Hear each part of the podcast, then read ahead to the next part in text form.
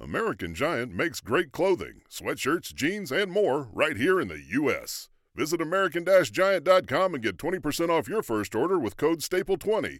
That's 20% off your first order at American-Giant.com, code STAPLE20. This is the story of the one. As a maintenance engineer, he hears things differently. To the untrained ear, everything on his shop floor might sound fine, but he can hear gears grinding or a belt slipping. So he steps in to fix the problem at hand before it gets out of hand. And he knows Grainger's got the right product he needs to get the job done, which is music to his ears. Call, clickgrainger.com, or just stop by. Grainger, for the ones who get it done. Hey, this is Linda Cohn from ESPN, and you're listening to the ML Sports Platter.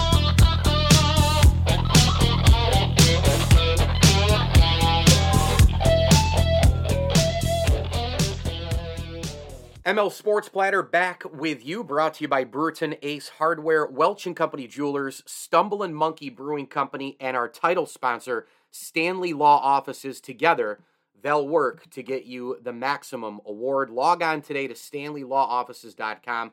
That's StanleyLawOffices.com. Time to chat some Baseball Hall of Fame uh, news and notes and some other things around the game if we even have baseball in 2022. He is the terrific writer for Ball Nine. You can get him on Twitter at AMBS underscore Kernan, America's most beloved sports writer. 45 years on the job. Ball9.com covers the game inside and out. Kevin Kernan. KK, welcome back. Happy New Year. Thanks for a few, pal. Good to be with you, Michael.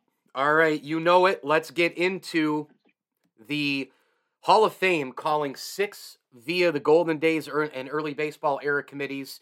Uh, Jim Kaat, Tony Oliva, uh, Gil Hodges, Minnie Minoso, Bud Fowler, and Buck O'Neil. Uh, I know you definitely don't have a problem with Gil Hodges because you've been barking up that tree, and rightly so, for Gil to get in. Give me your overall thoughts here on this group, and I'll tell you what, I just had Jim Kaat on my show, as you know, and it just couldn't happen to a nicer guy, Kevin. Yeah, we all love Kitty, and um, plus he, you know, you know, some people say he's a compiler, but that's okay. That's right. you compile things in baseball, so I have uh, no issues. Uh, most veteran committees, I don't have a problem with. I just don't like it when they're stacked and you get a certain, uh, you know, maybe a certain element of guys from a certain team push for a guy. Um, uh, Gil Hodges, as you know, as you said, I've been pushing for him for. I mean, I've been writing columns about Gil Hodges should be in the Hall of Fame for 20 years.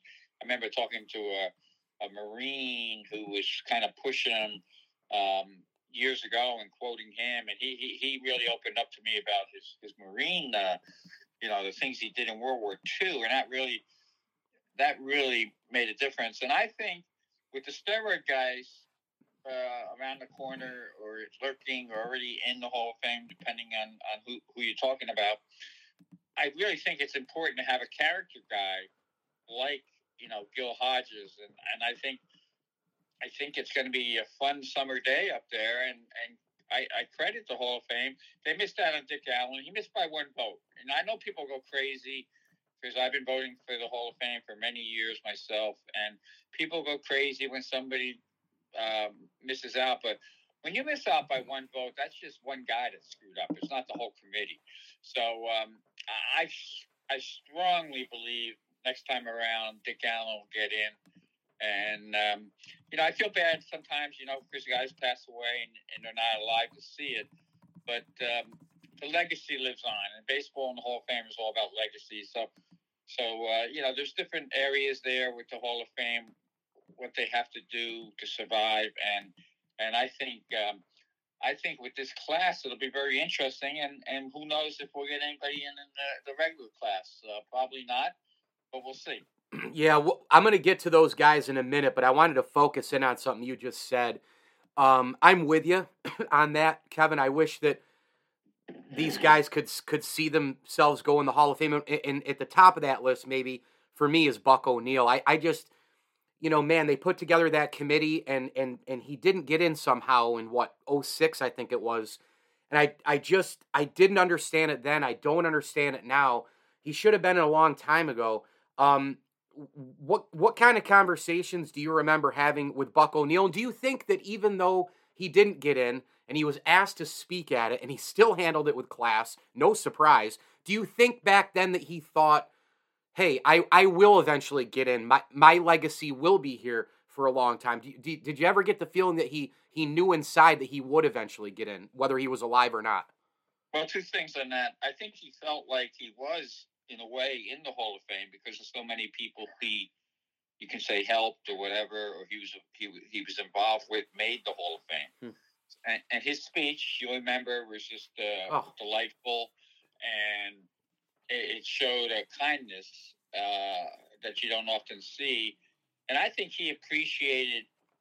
I think he. I could be totally off here, but I I think he appreciated being the toastmaster in that in that situation you know, I don't think he's the kind of guy that would go behind closed doors and say, "I can't believe these jerks didn't put me in." I don't think that was him. And um, and you know, he, loved every minute of life. And um, um, I, I know what people say he should have been in back then, but you know what? You know, it, it's it, it takes a, sometimes it takes a long time. It takes the right circumstances, and in a way, you know, this this highlights his career twice because it was highlighted back then when he didn't get in. Now it's highlighted again, yeah. and uh, and as a player, you know, he was a good player, but he, you know, he did so many other things in baseball. And I think there's a different attitude from 06 to now about those type of players uh, and those type of people. I think I think you're getting more. You know uh, the you know the La Russa type, you know, and Joe Torre, um, you know, those guys it's not just about players; it's about other other aspects of the game. So I, I think what Buck O'Neil did for the game, you know, Ken Burns, you know, Ken Burns owes Buck O'Neil everything because he, you know, he made kind of made that whole series, and uh, and and and that's uh, that's a great thing. I, I really have no, maybe I'm I'm cold hearted, but I, have, I, I it doesn't bother me at all, not one bit. Tony Tony Oliva, how, how do you how do you remember him playing, you know, playing the game. I, the more people I talk to, the more people say, "Man, this guy was this." You want to talk about one of the legit hitters, great hands. I mean, just an all-around ball player across the board. KK. Yeah, absolutely. And I'm old enough to remember all these guys. And Tony Oliva, the best I could say is kind of he he he was a pre Tony Gwynn, you know, very similar type hitter and what he could do and a magic wand. Yeah. And um, I used to love I used to love going even up until 2019 when I, I, I, I would often wind up with the Yankees trips to Minneapolis. Hmm. Uh, you know, I guess the other writers uh, sometimes didn't want to go, and um, and I, you know, too cold or whatever. But I would love going to Minneapolis because I would always make sure, you know, three game series or whatever. One of those days, I would always make sure I would hang around long enough uh, uh, you know, during the Twins BP when that was over, or even doing it, and sit along the uh, sit along the dugout and talk hitting with Tony Oliva. And when I would mention Tony Gwynn's name, he would light up because I think he saw Gwynn uh, as an extension of himself. So Tony Oliva, yeah, he was, uh, and I go all the way back to when he played, man. And and uh, you never like, I was a Yankee fan growing up. You never want to see him come up in such situations, and uh, um, good for him. You know, he, he he can he can enjoy this. You know, one name I want to throw out there. I know this is a little. Some people think he should. Some people think he shouldn't. But I would love to see Luis Tiant uh, remembered, and he's a personality that I'd love to see right now get in because I would love to see a speech from a Tiant type player. But you know, it's, it's great to see the Latino players get in. I, I was a huge Clemente fan from way back when, and um, you know, Tony Oliva and and what he meant for the Twins. Certainly deserving. And, and again, I think I think this Veterans Committee did a pretty good job. Kevin Kernan, our guest on the ML Sports Platter, brought to you by Stanley Law Offices. Go get him uh, on Twitter and, of course, ball9.com for all of his amazing work. Um, who else gets in? I, am on this tracker as we speak, actually. Last updated on, uh, I, well, today, I guess, it, it, in the morning that they have David Ortiz tracking to get into the Hall of Fame, Bonds tracking to get in, Clemens tracking to get in. Uh, another one has Schilling only getting in. Uh, another one has Schilling and Ortiz getting in. who who who else gets in, uh, Kevin, here into the Hall of Fame for this class? Well, nobody could get in. I mean, that's why it's important for the Veterans Committee to have these guys in. Um, and you got to remember about that tracker. Somebody, uh, some of the guys that don't want their ballot or at least announced by the tracker, they don't mind it announced later on. But they they they keep it quiet. And what I've seen through the past, those quiet ballots at the end are the ballots that don't vote for Bonds, don't vote for Clemens, you know, don't vote and may not vote for Schilling. I, I think I vote for Schilling every year. I think Schilling. Um, I think Schilling should be in. There's no question. Uh, this was such a strange year with voting that I've kind of, I kind of, um, you know, to me, Schilling was a natural because uh, of the big game stuff. He was like a Jack Morris to me, you know, yeah. and, and and and going all the way back, you know, don't forget 2001 too, 2001, 2004. I mean, Schilling basically stopped the Yankees from getting two extra World Series, you know, and um, um, uh, so you, you, you can't underestimate that. The other guys, you know, two things. The other guys, all, all the steroid guys, I never. Maybe one year I gave in and voted for the steroid guys simply because it was the year I think Bud got in. I have nothing against Bud, but if you're going to get Bud in, well, he was in charge of everything. Then if you can get La Russa in and Torre, you know, they're, they're managing steroid guys. So, you know, I think when you're, it's a funny story. One year I, I did vote for Bonds and Clemens, and as soon as I got into the Yankees clubhouse that spring training, I, you know, somebody I respect deeply got in my face and said, "How could you vote for those two guys?" And uh, so that gives you a little indication of what some of the uh, baseball itself feels about those guys. But this year, uh, and this is a long answer, but it has to be said. It's, it's got to be explained long. I go all the way back. I think it was 2006, 2007. The um, the um, the All Star game in San Francisco. You know, I covered all the All Star games back then, and um, in the in the ballroom, and this is very important. In the ballroom, the American League team would come in. Everybody gets a podium. Everybody's got a spot. National League team would come in. I forget who was was first, but in the transition, I, I was by Bonds much of that podium, by his podium that day. And I'm telling you, Mike, every every mm-hmm. single player that I saw in that in that room, American and National League, made a trip to Bonds's table, his podium, to kind of kiss the ring. Mm-hmm. And and I'm thinking to myself right then and there, well, if they don't care about the steroids, why should I? You know, and I and I, I kept that in the back of my mind. So this year, I kind of voted. I voted. I voted for the. Um, you know, I, I I bit the bullet, and I I, I got a rogues gallery this year of. Uh, and is the funny thing is, I voted for ten guys, and I included Bonds, Clemens, and I'm not gonna. Who who am I to be the steroid separator? Like, well, you know, this guy was suspended, so he's he's out. Well, maybe the other guy just was a better cheater. So so how, how can you divide it up? And so that A Rod with his number of home runs and the things he's done, Manny, even Sosa, you know. Uh, so I voted for Rogues Gallery this year. Uh, and then I also included other guys, you know, like I said, Schilling. I included Billy Wagner, uh, Jeff Kent. That always rubs people the wrong way, but too bad he owns the most home runs for a second baseman. That should count for something. Uh, Scott Rolen, I think more third baseman should be in. Um, so, so that basically that was my ballot, and and I was praised this year by the general public more than ever for what a great ballot this year. you know, I, I usually you wake up the next day, and I, I usually do it always on Christmas as a joke. I'll say, "Oh, here's my Christmas gift to you," and I put my ballot out there, yeah. and you get, you know, you get the dope saying stuff and yeah. uh, very critical. Uh, but this year it was pretty funny. I was I was almost revered as, uh, wow, what a great ballot. So it's pretty funny. But you know what? I know where those people are coming from too, because I basically just said, you know what? It's about numbers this year. Because all the other stuff is to the side. We already know there's steroid guys in the Hall of Fame. And I got off the wall. A few good men. I used the line from a few good men. You know, you need me on that wall, but I'm off the wall now. Let's let other people worry about it. This is what they want. And if they don't get in, then it becomes a problem with the Veterans Committee down the road. And just from my reaction to what I saw that day uh, at the All Star game, uh, you know, I think there are a lot of guys who, uh, you know, they'll they'll push Clemens and Bonds right in as soon as they can. Yeah, I, I just, I mean, the, the sport turned away. They needed to get people back in the seats. The money started coming in and chicks were digging the long ball and owners Yep. were making money off the long ball. And you know what? Roids came into the game across the board. You, me, everybody knows it. Nobody in their right mind can guess when anybody started and ended, who they played against, who they were using, how long were they using. We, we can guess about guys in the Hall of Fame.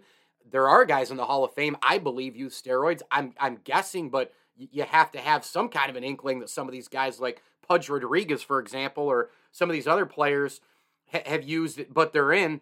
Here's how I look at it baseball, again, has dropped the ball in taking responsibility for something. Take responsibility for the era. It happened. Tell people why it happened. Create the wing in the Hall of Fame and put all these guys in and on the plaque or put them in their own wing. But at the bottom of the plaque, explain to people what happened and why it happened and take responsibility for it as a sport for generations to come.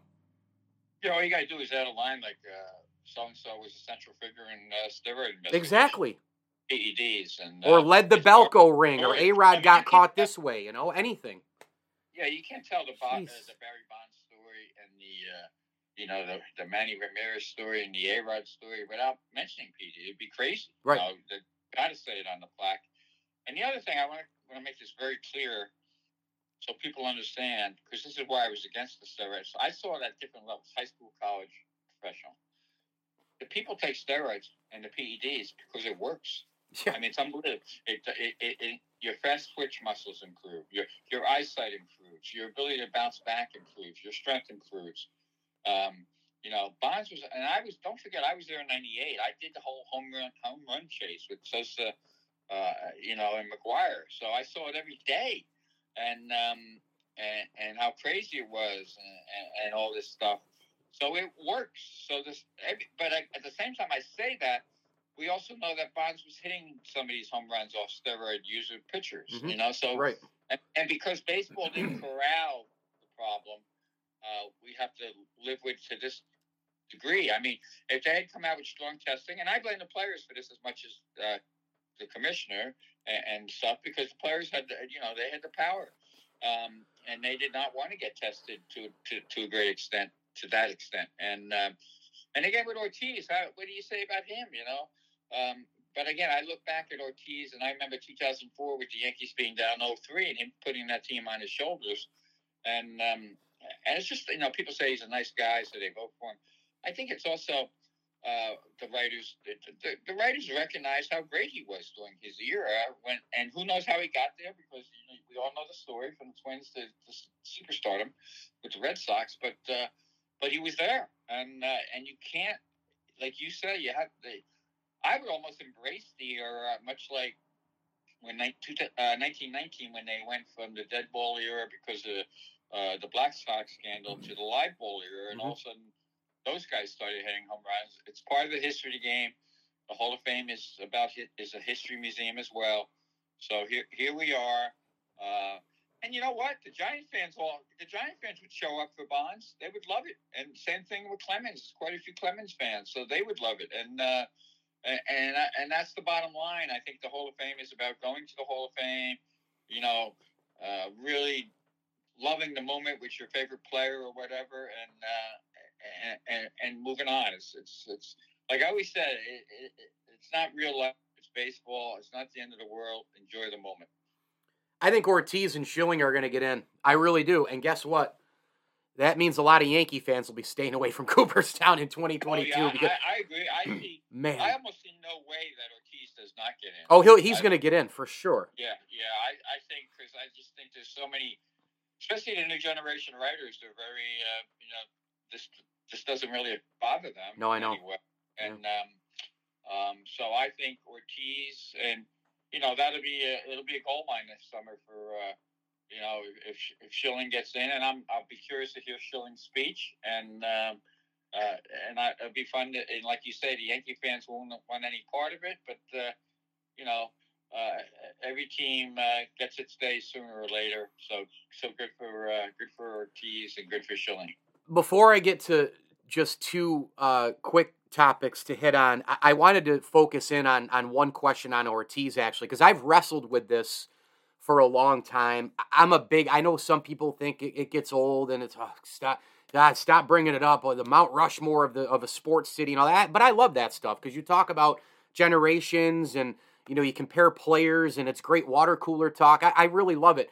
Boston is really hard for me because you know I think Brady is a guarantee. Bobby Orr is a guarantee. Bill Russell's got to be a guarantee and I wrestled for a while and said, well, Ortiz is on there because of the rings and, and the beloved nature. And I mean, you know, he, he, put the city on his back and multiple times and the team on his back.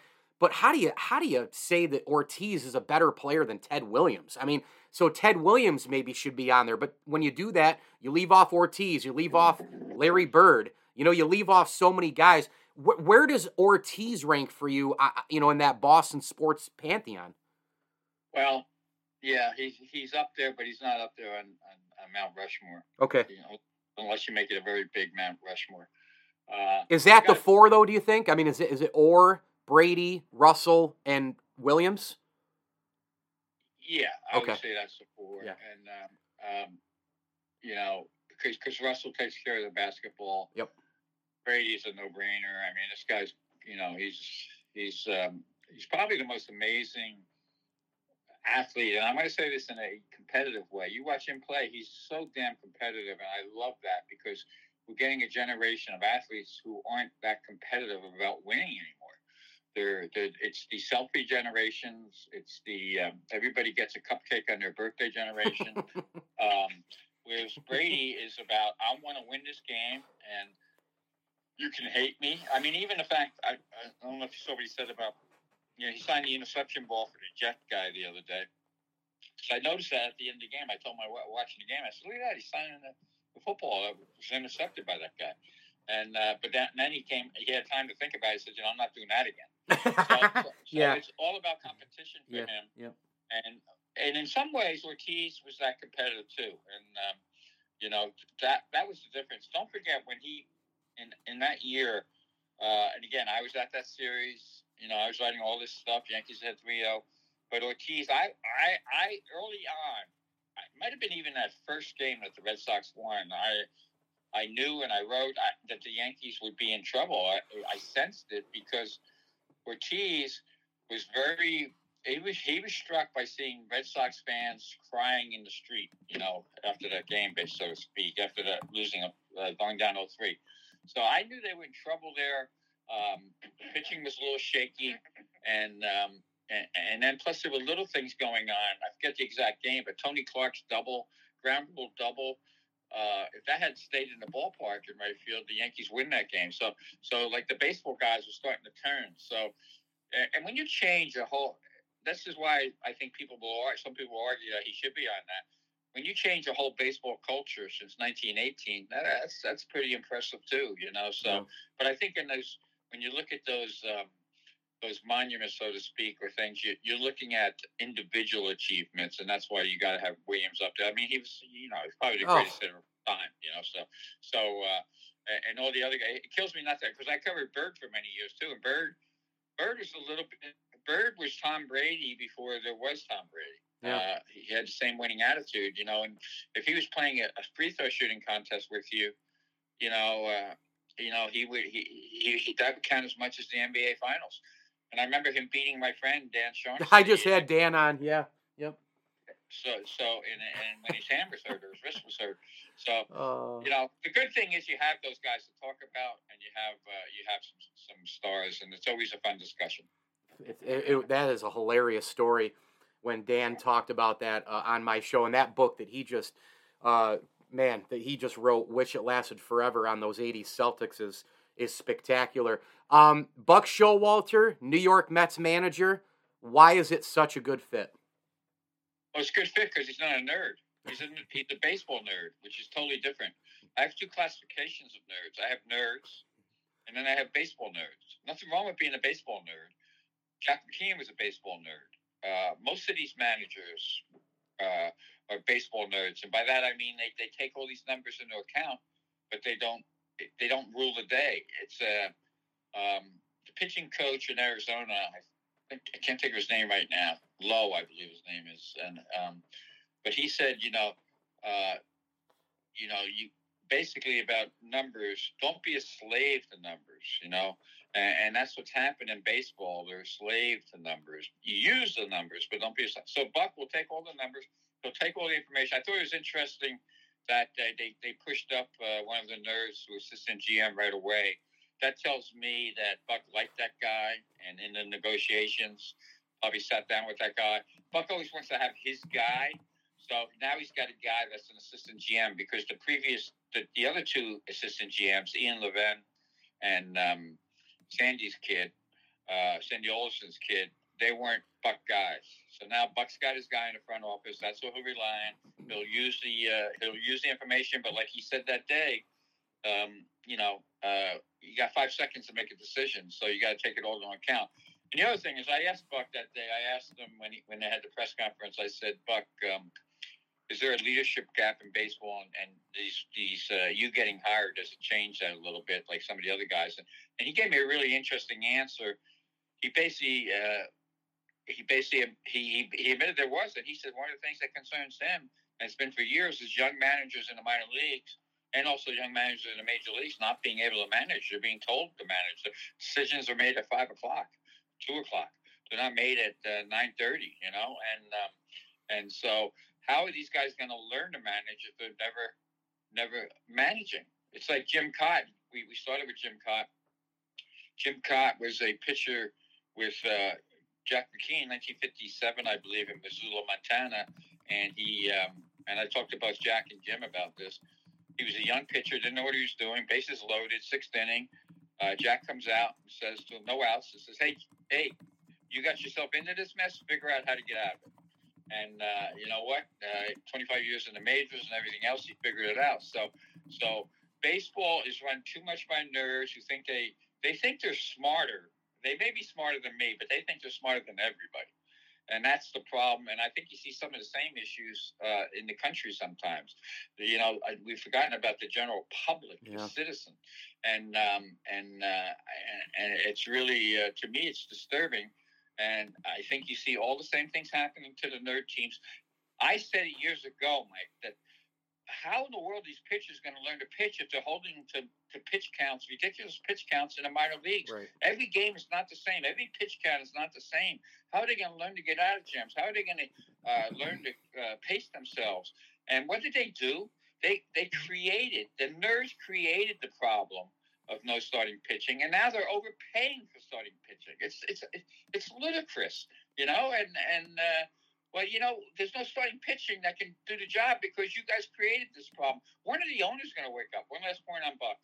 The um, he uh, the other thing that's important about Buck, like you asked, is that he will have a direct line to Cohen. You already seen it the way he's talking with Steve and Steve's wife, and uh, you know, so Buck can uh, Buck can uh, really uh, you know, he, he can smooth, baby. He can smooth talk, and he'll he'll he'll be one of the few managers. Because think about the whole major leagues right now. He'll be one of the few managers who has a direct line to ownership. So there'll be no GM getting in the way or no nerd getting in the way of what he really thinks, and that's vitally important. And that's that's that's probably the most important thing when you look at the big picture thing in baseball.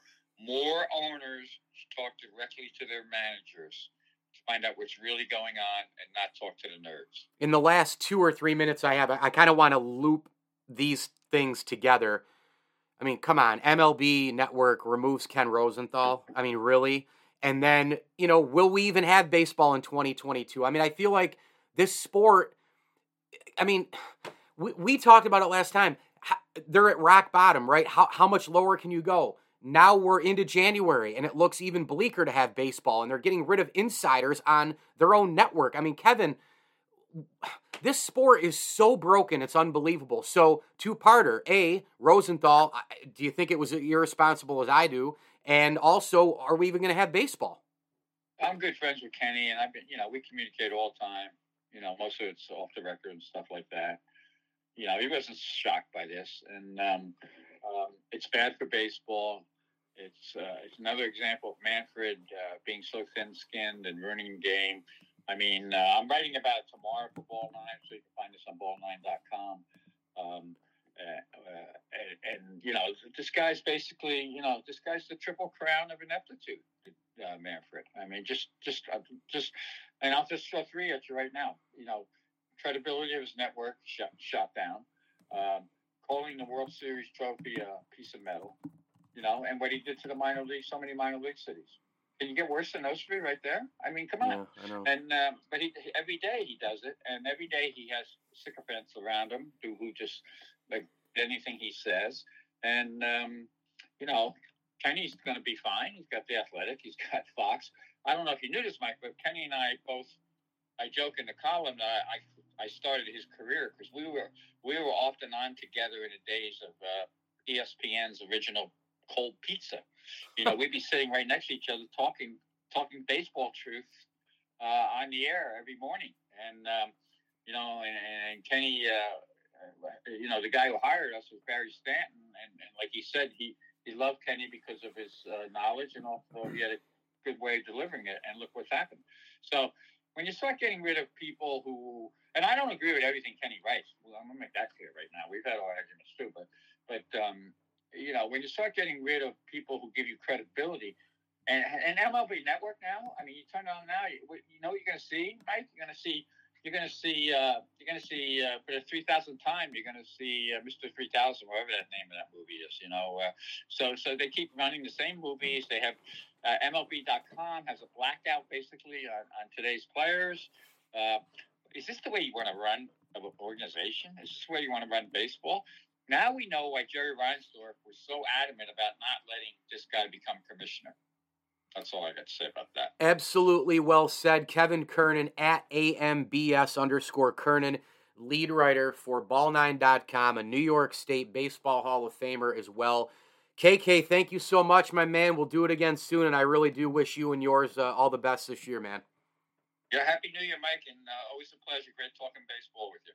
The ML Sports Platter is brought to you by our great friends at Chick fil A of Cicero and Clay. They've got a delicious breakfast uh, menu, plus the lunch with the chicken tenders, nuggets, fries, mac and cheese, delicious fresh salads as well. And make sure to keep in mind you can get your business lunch or your occasion catered by Chick fil A. I mean, what a great catering choice to pick Chick fil A of Cicero and Clay. So make sure you go check them out on Instagram, on Facebook. Check out all of their employee stories as well. Chick fil A of Cicero and Clay, a proud ML Sports Platter sponsor. A nice uh, tip of the cap thank you to the Swan and Whitaker families for their support, as well as Ken's Auto Detailing, the Vince Aguirre Consulting Group, and our great friends at Barks and Rec Doggy Daycare. My dog is there playing right now, Cooper. He loves it. He makes friends at Barks and Rec. Route 11 in Cicero. They do the, the doggy daycare. Uh, they'll they'll host your dog for a couple of days if you're on a short vacation. Uh, you can get your dog groomed and washed, the whole thing. They've got a huge playground in the back. Barks and Rec Doggy Daycare, the official doggy daycare of the ML Sports Platter. I'm Mike Lindsley. Hit me on Twitter at Mike L Sports. Thanks again to Kevin Kernan. And as I always tell you, enjoy the games.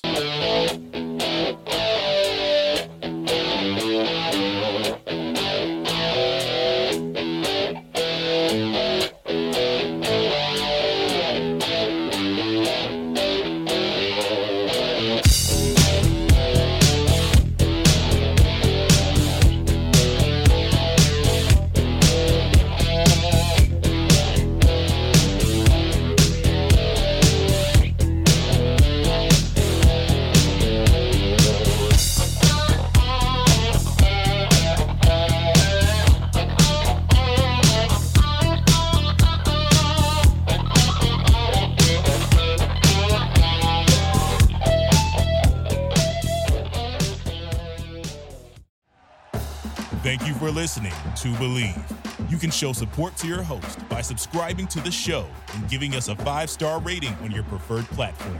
Check us out at Bleav.com and search for B L E A V on YouTube.